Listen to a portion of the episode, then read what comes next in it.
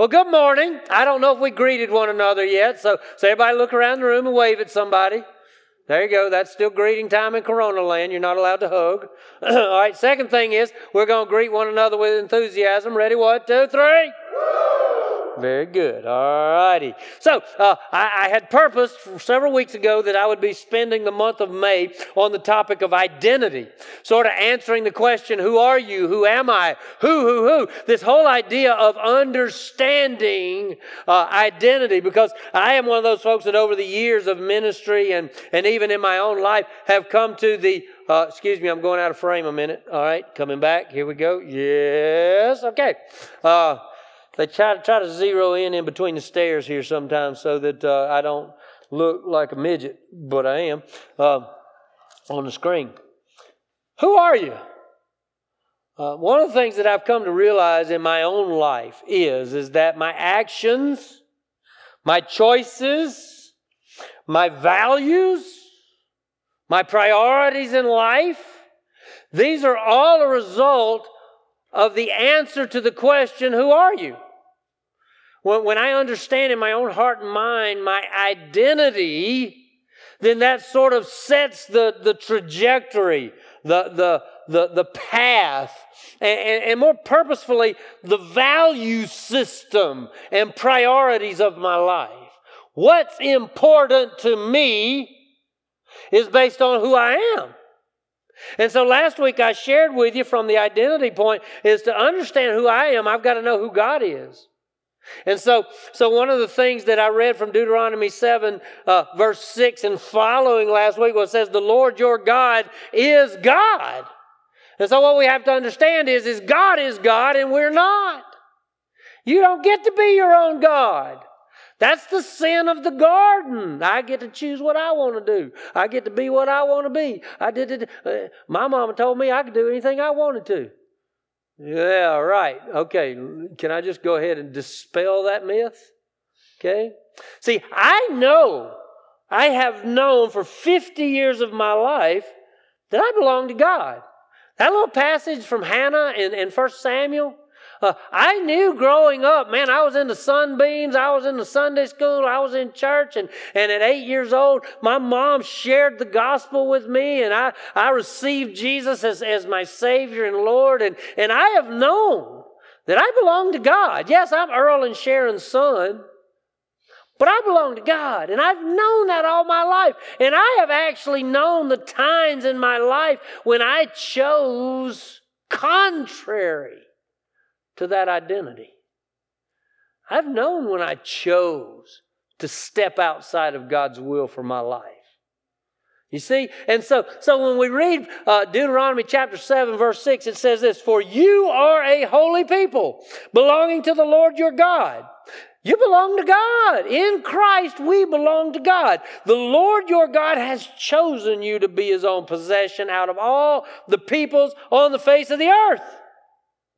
And so, so the, the, the, the sort of resonance of the Old Testament Deuteronomy passage, because I preached Deuteronomy 7 last week. So, so this week in 1 Peter chapter 2, verses 9 and 10, it says, But you are a chosen race, a royal priesthood, a holy nation, a people for his possession, so that you may proclaim the praises of the one who called you out of darkness into his marvelous light.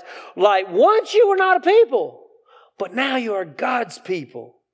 You had not received mercy, but now you have received mercy.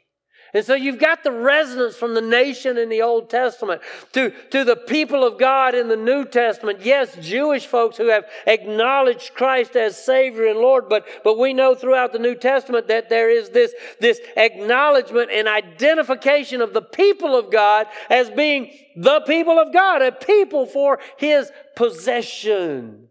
And so in Christ, now here you go. Let's go ahead and differentiate a minute. This morning in this room, it is a pretty safe assumption, but I don't want to get too safe with it. Everybody in here knows Jesus. If you don't know Jesus, the goal of this worship hour is for you to know Jesus. Okay? You need to know Jesus. I don't care what you need in this world. if you need lunch, you need Jesus more. Okay? If you need a new car, you need Jesus more. Okay? So we want you to know Jesus this morning. That's, that's the key to all this stuff. Because if you don't know Jesus, you're not a part of this people of his possession. So, so who am I? Go ahead, you can ask that question of yourself. Who am I? And, and, and so what follows on that is, is to whom? Remember last week I asked some of the kids and, and I asked uh, some of the adults, I said, Who am I? And the answer keeps coming back Pastor Bobby, Pastor Bobby, Pastor Bobby. You know what? If I go ask my son Eli, Who am I? Do you know he doesn't say Pastor Bobby? Did y'all know that? Eli will say, Dad. Right? That's what he says. If I go ask my wife Angie, Who am I? What's she going to say? Pastor Bobby. No! She's going to say, You don't want to know who I think you are right now. That's what my wife's going to say. No. If I go ask my mama, Sharon Owings, Who am I? She's going to say, You're my son. Or my dad, he's going to say, You're my son. If I go ask my sister Melanie, Who am I? She's going to say, You're my brother, right? So, so the answer of who am I kind of is, is, is contextual you know, in relationship. So then it becomes key to ask ourselves, who am I to God?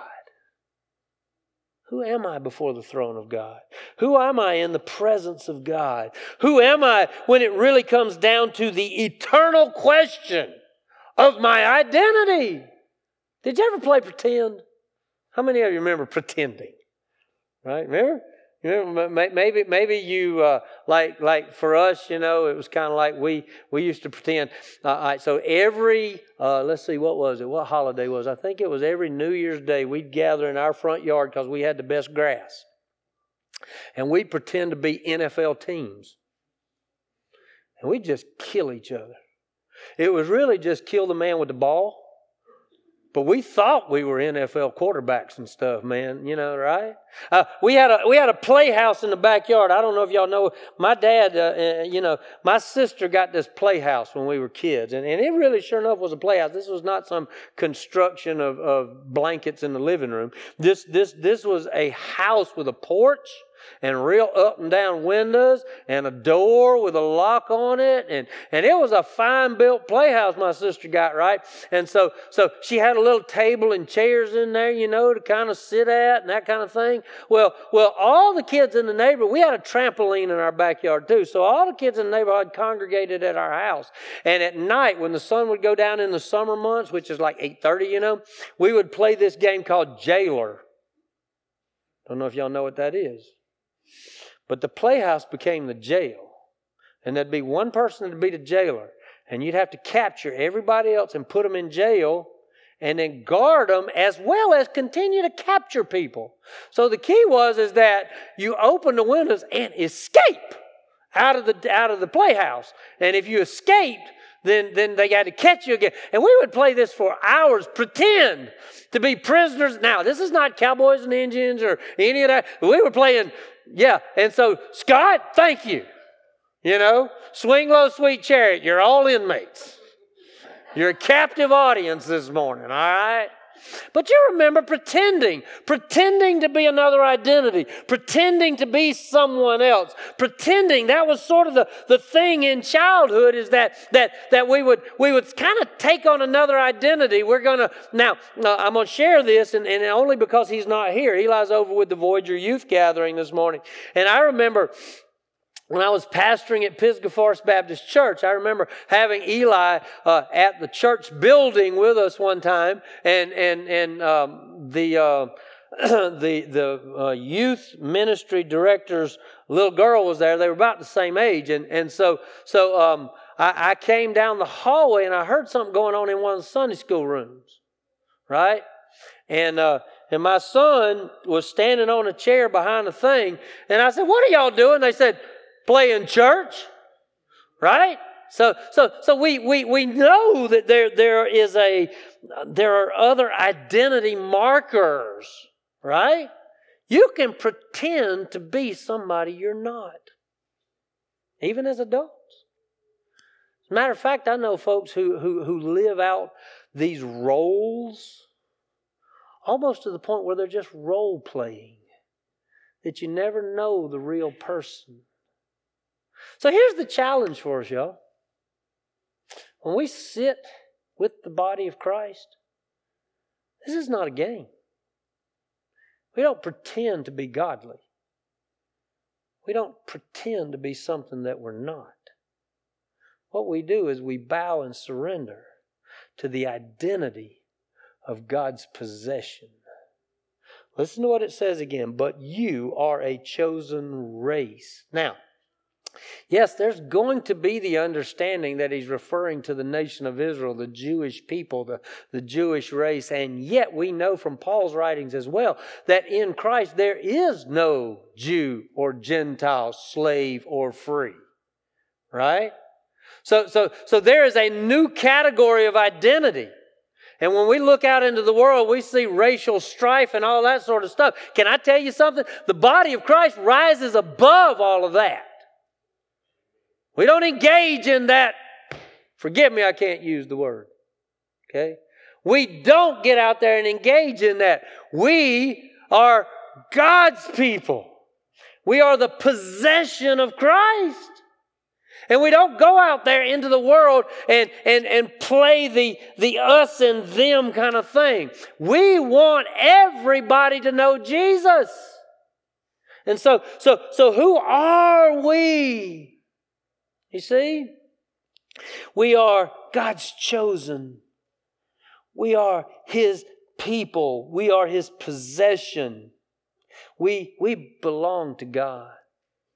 Now, this morning, if you don't belong to God, what the Bible describes is you're lost. Go further than that, and I'll be Baptist for just a second. Here you go. You ready? You're bound for hell. If you're lost, you're bound for hell. There's no other truth. Okay? There's only one way to God, and that's Jesus. Okay? Just want you to know that. So, who are you to God? Are, are, are you that wandered? The one who, who hasn't received that salvation that God's offered you? Maybe, maybe you've received that salvation, but you're still rebellious. Man, that's just straight up disobedience. Okay? Who am I to God? You know what? I, I can recall. I remember. Uh, I've told y'all this story before a long time ago, but but the, the car that my mom and dad subjected me and my sister to when we were uh, at our worst was um, was a Chevy Vega. The back seat. So we fought in the back seat of the Chevy Vega. Okay. Now here's what would happen. They wouldn't stop the car and take us out and beat us then. I know people always frown when I say my parents beat me. My parents never beat me. A, a spanking was called for on many occasions, but but they'd say, "When you get home," right?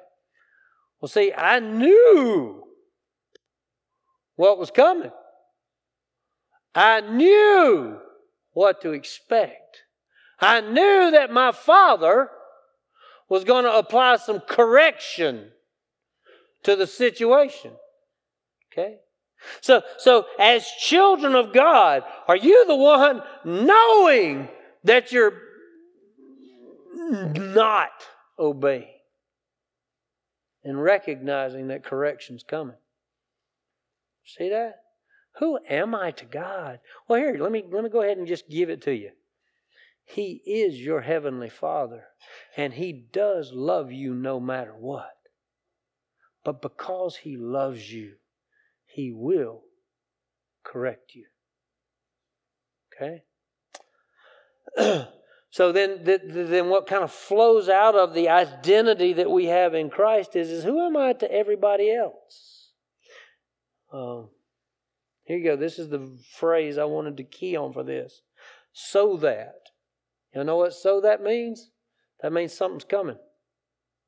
I mean, I mean, uh, Peter has already written that this is who we are so that what? What is the so that? What is it that God expects to see in you? So that you may proclaim the praises of the one who called you out of darkness into his marvelous light. What are you? You are a proclaimer of the good news. You are a proclaimer of the praises of God. You are a proclaimer of this identity that we have in Christ. When you get out in the world out there, do people see you a proclaimer of Jesus stuff? Uh, uh of God things? Do they see you as one who acknowledges your identity in Christ? Or do you keep your Christianity along with your membership cards in your wallet? Do, do, do, do others see Jesus in your life?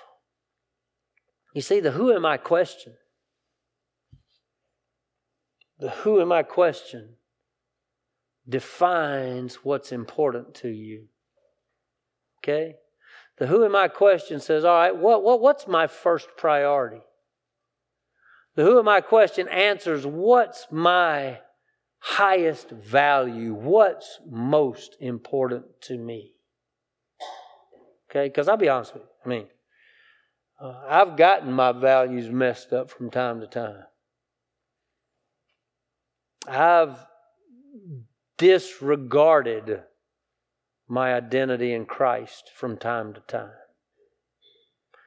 I've put Bobby on the throne of his life from time to time. You see? In, in, such a way that when I do that, here's what happens I become my own God. The idolatry in that, and I choose what pleases me. Okay? Now, say a word, just sort of a caveat in this. I grew up in a Christian home. My mama, I used to believe my mama had a, a, a hotline to God. If my mama prayed, man, God was paying attention. But guess what I discovered later? if I pray, God's paying attention. Okay? But man, the way my mom would pray. I, have told y'all before, I grew up in one of those houses that was very Baptistic. We had the home life. How many of you remember home life? Yeah, see, about four of you. Thank you. Home Life was that little Baptist um, family magazine, and in the back they had like 30 days of devotionals. There a couple paragraphs, you know, and a little Bible verse and a prayer, and, and we would gather around my sister's bed, and, and we'd open that thing up, and either my dad or my mom would read from the Home Life magazine, and, and, and then we would pray around the bed. And here's the way the prayer went. My sister, who's three and a half years younger than me, she would pray first. And she didn't pray long. Thank you. Um, and then it was my turn to pray, and I didn't pray long either. And then my dad would pray, and, and I, I confess, my dad didn't pray long either. My mom would pray. Oh, man. I can't tell you how many times I fell asleep while mom was praying oh man, mom would pray and pray and pray. But but here you go. Here's the testimony. Let's say 50 years later. Here's the testimony of my life. I heard my mom and daddy pray around the bed at night. Folks, pray together. Maybe, maybe, maybe your kids are already gone, or maybe you don't have kids. Maybe your kids are there. Man, pray together. Get your family together and pray. Let your kids see and hear prayer. Okay? I, I can't tell you. All right, so I'm gonna. I'm not going to embarrass anybody personally, but I will embarrass us as a gender. Can't tell you how many men tell me, well, I don't pray out loud.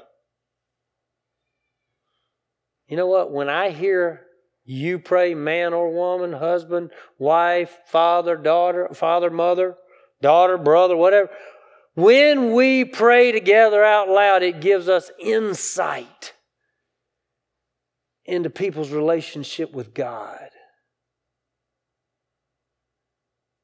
Pray, folks. Pray together pray with one another. Okay?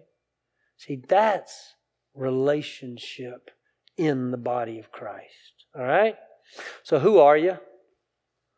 You know what? It'd be a cool thing if if if when when I get old and well, that's relative, right? Uh, when I when I get older, to hear my son answer the question, "Who is he?" I mean, when I'm not Pastor Bobby anymore, when I'm not the preacher, who will my son, the one who has seen me all of his life, who will he say that I am? See? Will, will Eli be able to say, My daddy loves God? My daddy used to pray. My daddy reads his Bible. My daddy lives what the Bible teaches. See, here's what I know he won't say. He's not going to say, That's my mama. Okay? But today's Mother's Day. And I just want to give a tribute to moms. Some of you are moms, some of you aren't. I've had more moms than I can count. Now, Sharon is my mom mom, but I have lived from New Orleans to Baltimore. And in every place I've ever lived, there's been somebody there that mothered me, took care of me. There's a lady down in New Orleans. Her name is Wanda Boucher. Sounds New Orleans, doesn't it? She used to make something called tater tot casserole. Let me tell y'all something. You might laugh at tater tots, but man, when she'd put that stuff together in a casserole, when I was coming to dinner on Sundays, oh, Mama Wanda. So maybe you're not a mom, but you can be a mom to somebody. Love the people around you. Be that to people around you, okay? Who are you? Are you a proclaimer? Right? A proclaimer of his praises. A proclaimer of the one who called you out of darkness into his marvelous light. Let your life, let your identity be that proclamation. It all starts with Jesus, folks. It all starts with Jesus.